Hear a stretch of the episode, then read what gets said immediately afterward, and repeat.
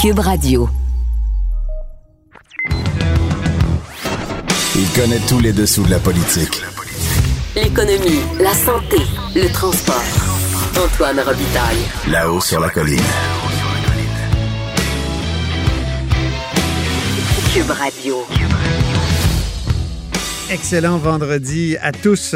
C'est la dernière émission quotidienne de là-haut sur la colline cette saison. Notre compteur Jean-François Gibault analyse la mise à jour économique du gouvernement Legault que le ministre Éric Girard a présenté ce matin. Pour une fois qu'une mise à jour économique est vraiment utile, dit-il, et s'impose parce que vraiment la donne a changé depuis le budget du 10 mars. Mais d'abord, mais d'abord, c'est vendredi et c'est le dernier vendredi de la saison, donc le dernier dialogue des barbus. C'est pas moi qui dis ça, c'est mon tonton Thomas. Y a sa barbe qui pique un peu, y a des grosses taches sur son bleu, mais tonton l'air de rien a de l'or dans les mains. Bonjour Thomas Mulcair.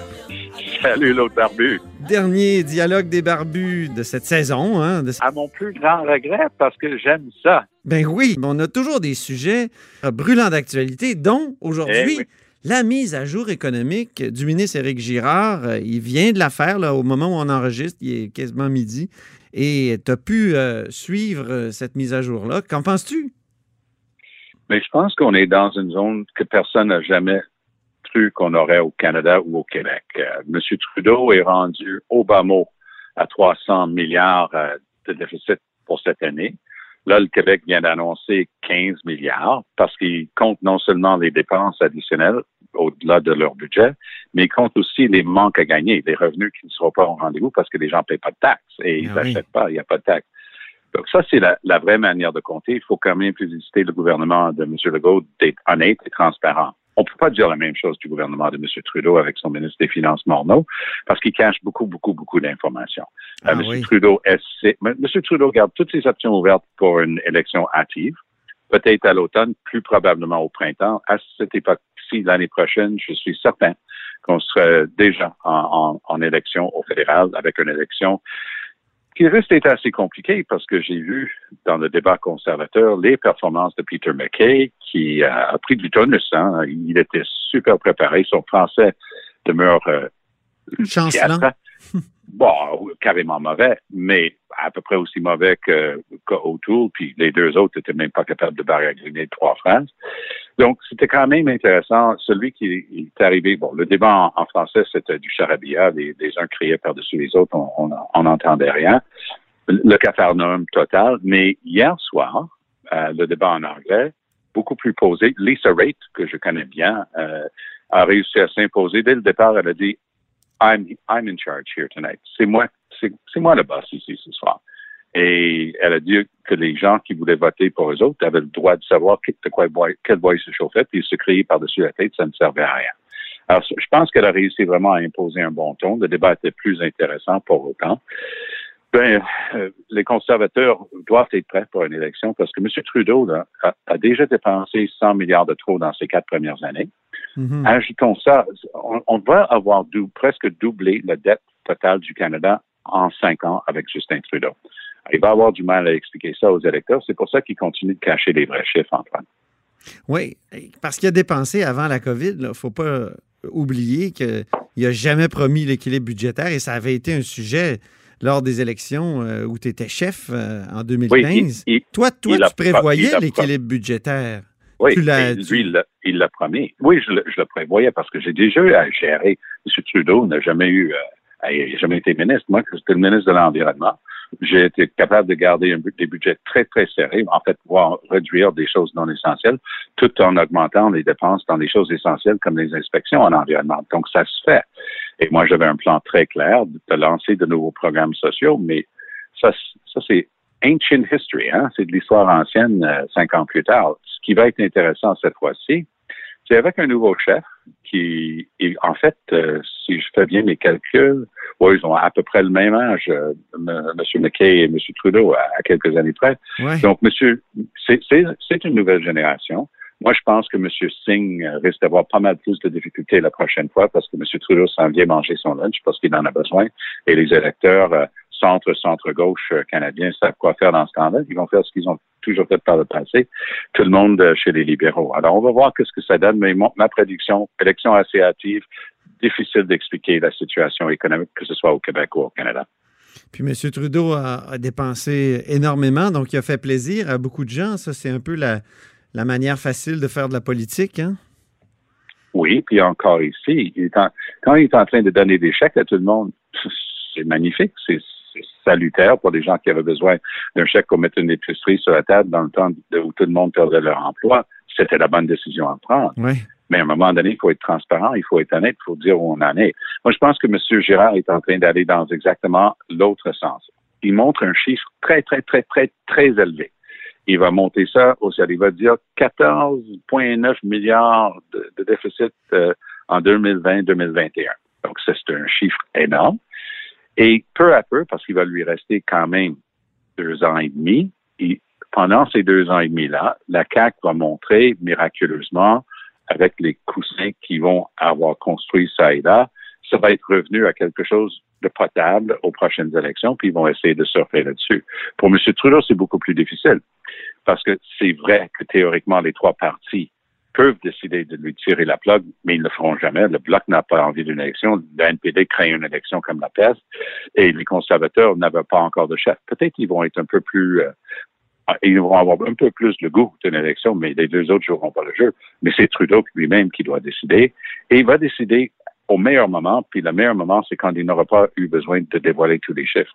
Mhm. Juste après une crise, c'est toujours un bon moment. Il y a plusieurs personnes qui ont reproché d'ailleurs à, Lucien Bouchard dans le temps, juste après la crise du verglas, de ne pas avoir tout de suite déclenché l'élection parce qu'il était vraiment au fait euh, là, de sa popularité. Euh, j'ai l'impression que Trudeau va, va, va, noter la, leçon. Il, ne va pas se gêner. C'est ça, hein? lui, il ne gênera pas. Hein. Le Parti libéral du Canada, c'est des, euh, des experts du pouvoir. ah, c'est très bien dit. Ce sont vraiment des, euh, des, des, gens euh, qui sont. Ils mangent de la viande, eux autres. Hein. Ah oui, exactement. c'est des prédateurs. Il y a un anniversaire qui s'en vient.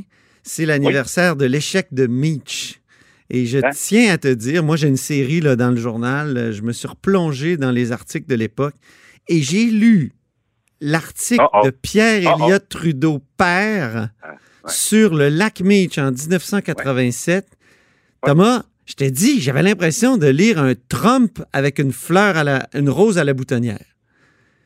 Écoute, c'était épouvantable. Il disait que, que, que Brian Mulroney était un, un, un, pleutre, que le gouvernement du Canada deviendrait un gouvernement deux nuques avec euh, Mitch. Il n'y avait aucune exagération qu'il n'utilisait pas. C'est fou, hein? Et toi, toi, tu étais ben où à, l'échec de Mitch? Moi, j'étais au gouvernement du Québec. Euh, on parle, euh, rappelle-moi l'année. 1990. Oui, c'est ça.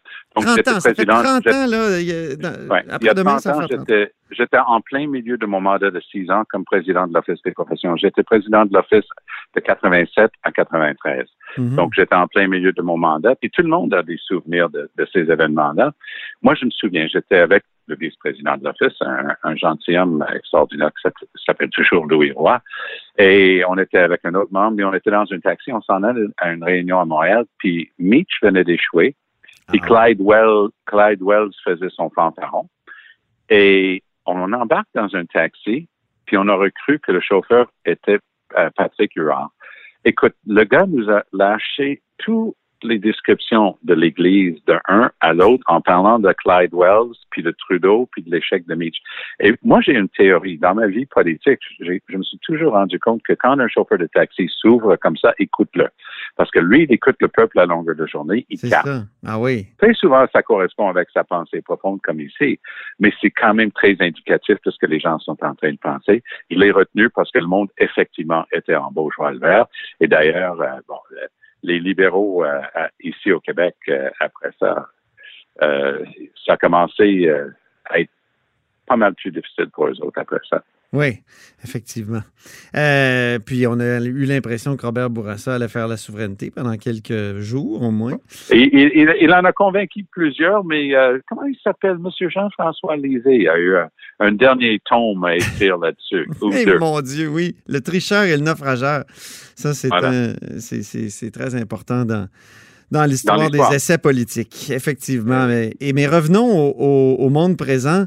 Euh, Jack Singh qui accuse, donc le chef du NPD, qui accuse le Bloc euh, et principalement Alain Terrien d'être un raciste.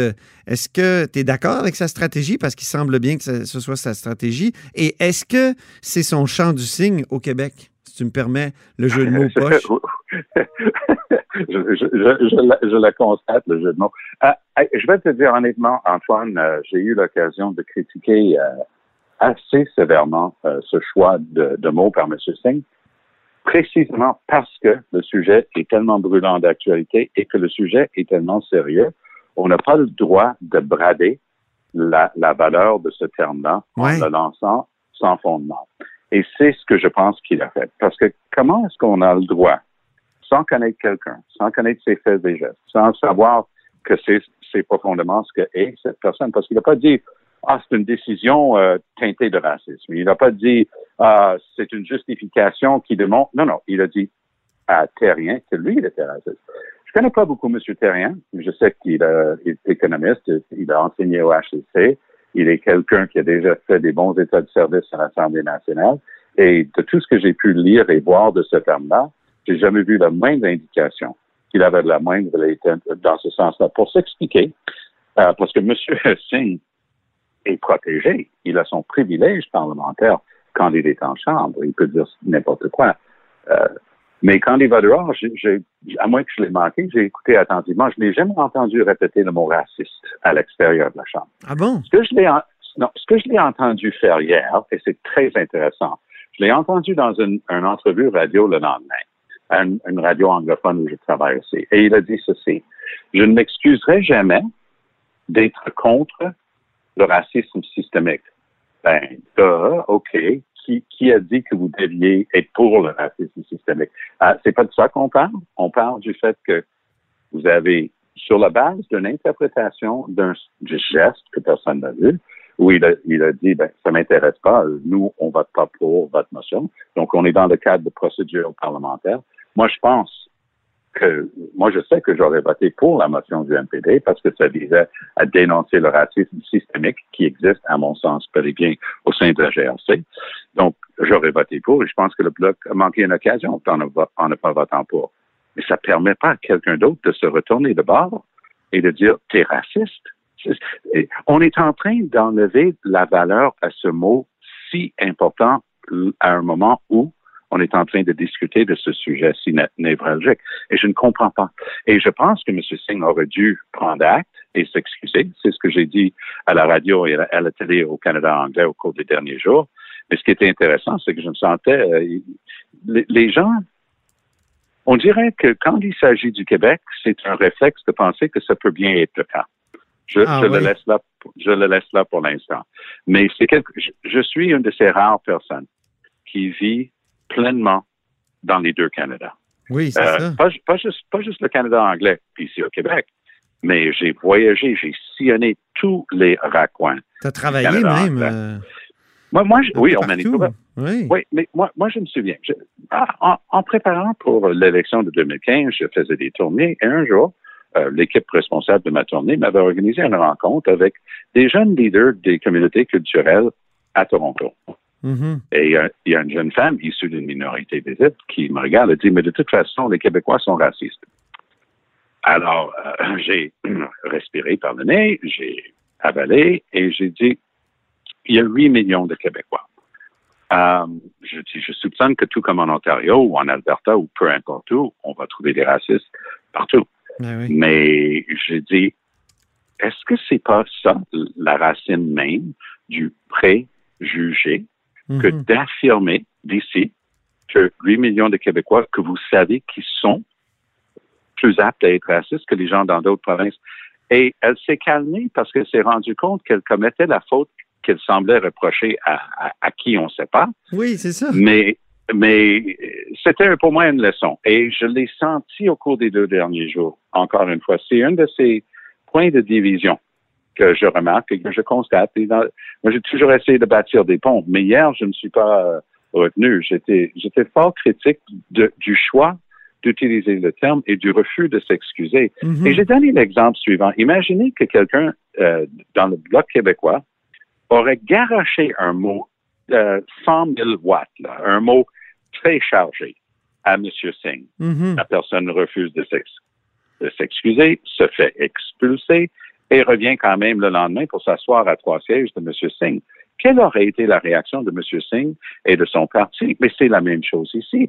On n'a pas le droit d'affirmer qu'un individu, en le pointant du doigt, est, raciste, tandis qu'on n'a aucune manière de l'étayer, de le soutenir, outre le fait que vous n'aimez pas, qui vous a fait un geste quand vous avez insisté. Il a dit non, nous, on a pris notre décision, vous n'aurez pas votre euh, approbation Mais- unanime.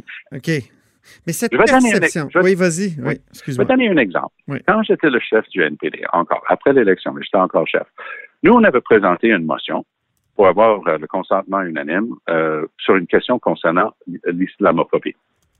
Mhm. Il y a un ou deux conservateurs qui avaient dit non. Puis quand on demande le consentement unanime, c'est pas un vote, à tour de rôle, c'est juste est-ce qu'il y a des objections? Puis du moment que tu entends une objection, c'est pas unanime, mais le, le président passe à autre chose. Nous, on s'est on, on était frustrés, on était fâchés et on s'est organisé au sein de l'institution qui est le Parlement. Alors, ce qu'on a fait, c'était pas compliqué. On a invité des journalistes d'aller dans les galeries et cette fois-ci de voir qui pouvait voter contre. Et vous savez quoi? On a fini par le faire adopter parce que personne ne voulait porter le bonnet d'âne. Mhm. Et on, on a, donc, j'ai jamais, ça me serait jamais venu à l'esprit de traiter quelqu'un de raciste Mhm. parce qu'ils a- ils- ils en avaient contre une, une motion. Moi, je crois que le GRC a de la discrimination, du racisme systémique. On n'a qu'à regarder des statistiques, notamment pour les Premières Nations, mais aussi pour les, les personnes de couleur à travers le Canada. Mais je, je ne comprends pas comment c'est considéré un bienfait que de lancer une épithète comme ça à un individu sur une telle base. Je crois qu'on déprécie la monnaie de, de, de, de cet important mot. Oui, c'est vrai. Mais je me demande si ceux qui ont beaucoup combattu la loi 101 ne sont Oui. pas en partie responsables de cette euh, de ce soupçon à l'égard des Québécois. Et, et- et je dis ça parce que souvent, surtout à Montréal, ceux qui ont combattu la loi 101 faisaient des parallèles entre le, la race pure, la race aryenne et la loi 101. Et, Oui, et ça, je- ce que je, ouais. trouve très triste, c'est que c'est totalement l'inverse. La loi 101, ça vise justement à dé-ethniciser la langue française, à faire en sorte que les enfants d'immigrants apprennent le français pour que la société québécoise soit encore plus pluraliste. Mais dans le reste du Canada, ça a été vu comme préserver la pureté. Et, et, et, et, ça, c'est resté là. Puis toi, tu as été un, critique de la loi 101, je pense. Est-ce que, est-ce que tu, sens, tu sens que, que, l'analyse que, que je fais est, est, est- est valable? ben, il y a eu certainement des exagérations, mais j'ai vécu les deux de l'intérieur. J'étais pendant plusieurs années au Conseil de la langue française, donc j'ai rencontré et entendu des gens, puis j'ai entendu des vers et des pommures des deux côtés dans mon expérience parce que j'étais aussi chez Alliance Québec. Mais je peux dire que dans les deux cas, d'une manière très générale, j'ai rencontré des gens intelligents qui voulaient mener un, un débat important de fond sur une question vitale pour les Québécois. Mhm. Donc, c'est, c'est- ça nous ramène à notre case départ dans la discussion d'aujourd'hui. C'est comment on, on nous aborde les uns des autres. Je Ouais. me souviendrai, il y a un, un- un auteur canadien qui avait écrit qu'on avait chanté une chanson euh, qui, qui était une chanson populaire à l'époque, que le, le futur est à nous, nous appartient. Mordecai En faisant- Ritzler avait fait le rapport entre la chanson justement de- du Parti québécois, Demain nous appartient, et, les et- chansons nazies. Mais c'est toujours Alors, cette... ça, c'est, le genre de truc, effectivement, où, où- c- comment peux-tu avoir une discussion après ça? C'est ça. comment peux-tu partir de ça? Et dire vous savez hein, euh, c'est une réalité que les Québécois majoritaires dans Mm. leur province mais ont toujours eu moins en ce qui concerne l'économie et le reste. Et leur langue n'était pas considérée la langue usuelle et normale du commerce et des affaires de l'administration des et ainsi de suite et on va changer ça. Et je, je pense que je, je connais la loi 101 pas mal plus que n'importe qui d'autre avec qui j'ai jamais parlé parce que j'étais à la direction des affaires juridiques du Conseil de la langue française et j'étais par la suite chez Alliance Québec. Donc, je connais, je connais les deux côtés. C'est comme je disais au départ, j'étais responsable de mettre les lois du Manitoba en langue française après que après que la Cour suprême a statué. Donc, je connais les deux côtés. J'étais sur la commission d'appel sur la langue d'enseignement parce que c'est un dossier très chatouilleux et j'ai eu l'occasion de planter à la Cour, la, la Cour suprême lorsqu'ils ont rendu une décision qui s'abordait récemment, j'étais à la Chambre des communes, qui s'abordait les protections pour l'école française au Québec. Donc, si on connaît le dossier, on va se rendre compte que c'est complexe et il faut être ouvert. Et il faut toujours travailler à bâtir des ponts et pas lancer des grenades. Mm-hmm. Et quand on lance un mot qui ressemble à une grenade comme le mot racisme, on, a, on a intérêt à, avoir à être en mesure de le baquer. Exactement. Bon, écoute, merci infiniment, Thomas, pour cette euh, belle saison de là-haut sur la colline et du dialogue des barbus. Puis, euh, on, reprend ces discussions-là après un repos. J'espère que le débat public aussi se reposera, se dépolarisera pendant cet été. Mais euh, reposons-nous un petit peu, puis on se reparle au mois de septembre, ça, c'est sûr. Génial. OK. À très bientôt. Merci beaucoup. Bon été, Thomas. Merci. Là-haut sur la colline. Une entrée privilégiée dans le Parlement. Cube Radio.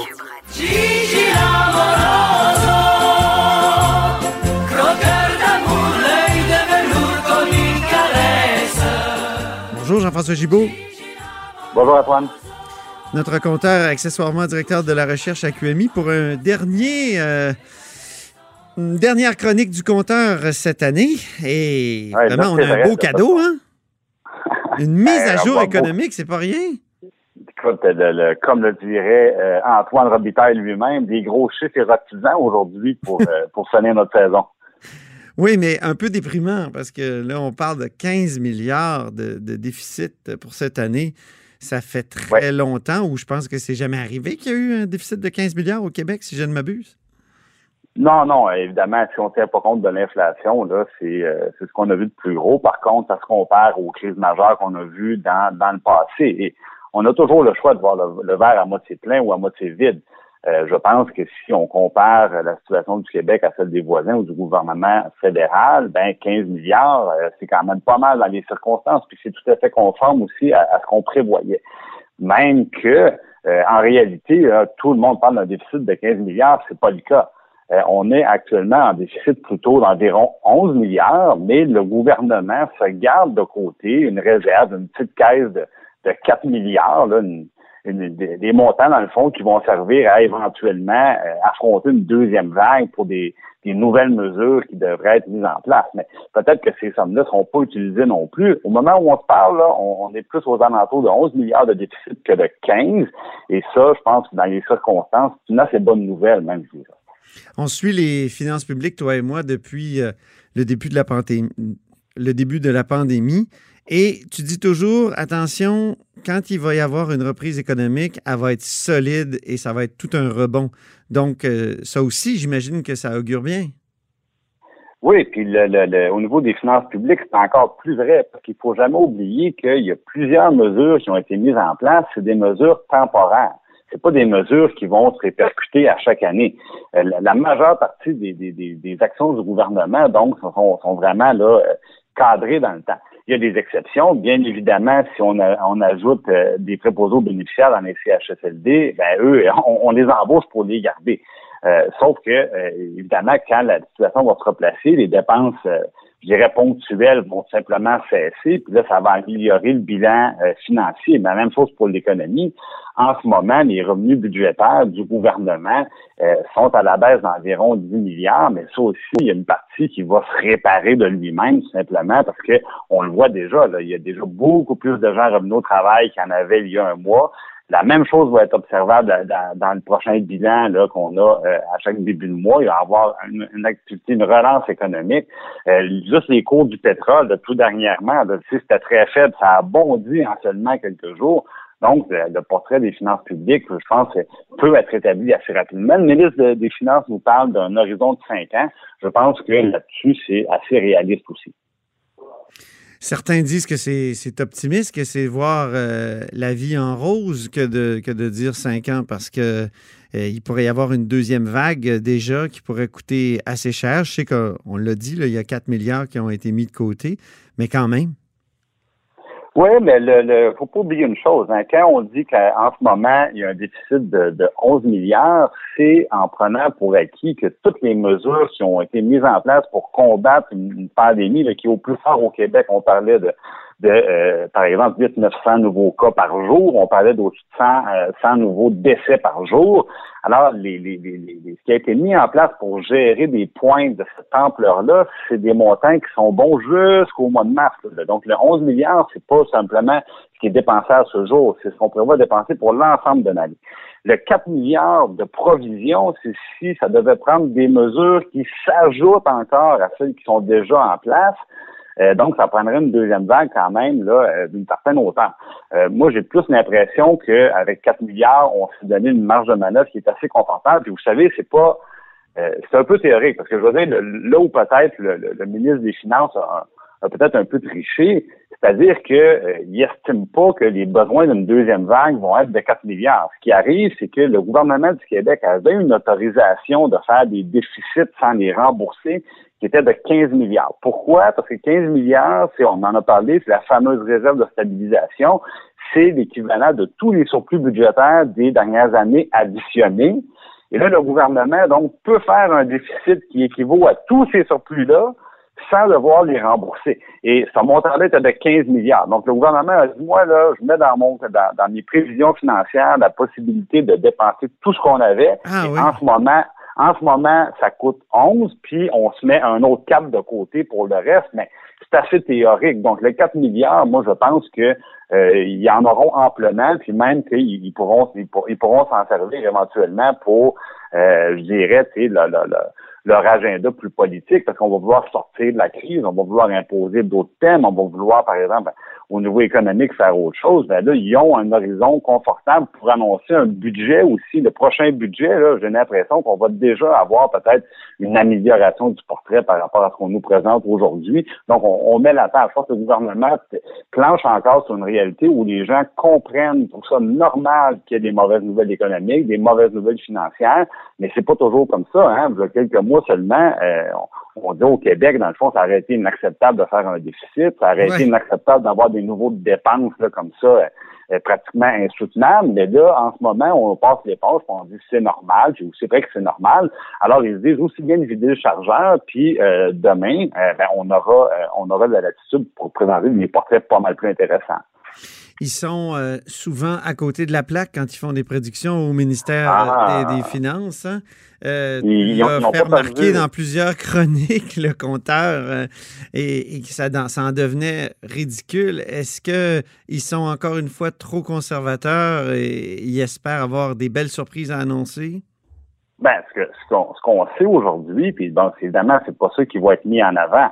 Mais euh, on nous dit, dans le fond, un petit peu plus loin dans les documents, que euh, effectivement, pour l'année financière qui s'est terminée euh, au mois de mars, euh, on, on- on s'est encore une fois trompé euh, positivement, c'est-à-dire que l'année financière qui se termine, c'est 3 milliards de surplus, alors qu'on avait on avait dit que ce serait environ 1,9 milliard. Donc oui, ils avaient continué un petit peu leur mauvaise habitude de, de sous-estimer leurs résultats.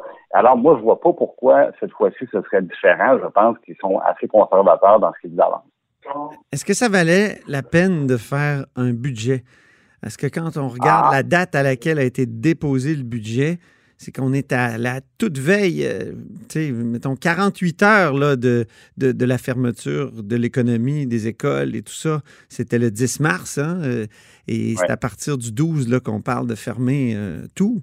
Ben, Est-ce que ça valait la peine? J'ai entendu le ministre dire que c'est une bonne chose, mais je me pose la question, est-ce qu'il n'aurait pas fallu, euh, est-ce qu'il n'aurait pas été mieux de dire, bon, ben cet, cet exercice-là, euh, on va le repousser parce qu'il y a quelque chose d'épouvantable, il y a un tsunami qui s'en vient. Je pense que non, euh, pour deux raisons. La première des choses, c'est que pour une fois, le document porte bien son nom. Euh, on parle, une fois par année, on a un budget. Et là, dans le fond, un budget, ça sert à annoncer des nouvelles mesures, ça sert à annoncer, euh, par exemple, quelles seront la hauteur des, des, des sommes qui vont aller en éducation, en santé. Et là, donc, on, on donne tout le portrait de nos dépenses et de nos revenus pour la prochaine année. À mi-saison, on fait normalement une mise à jour économique et financière. Et normalement, ça, ça sert à quoi? Ça sert à dire par rapport à nos prévisions économiques, est-ce qu'on était euh, sur la cible? Et par rapport à nos prévisions financières, est-ce qu'on était sur la cible, oui ou non? Mais avec les années, on a commencé à mettre des nouvelles mesures budgétaires là-dedans, mettre un peu de glaçage au chocolat pour enrober ça. Puis on s'est habitué à ça. Là, on revient à ce que c'était auparavant, c'est-à-dire le ministre Gérard a annoncé strictement rien de neuf. Ce qu'il a fait, c'est qu'il a dit justement, on a déposé un budget à peu près au pire moment. C'est-à-dire, ils ont déposé un budget, puis le lendemain, le monde s'effondrait.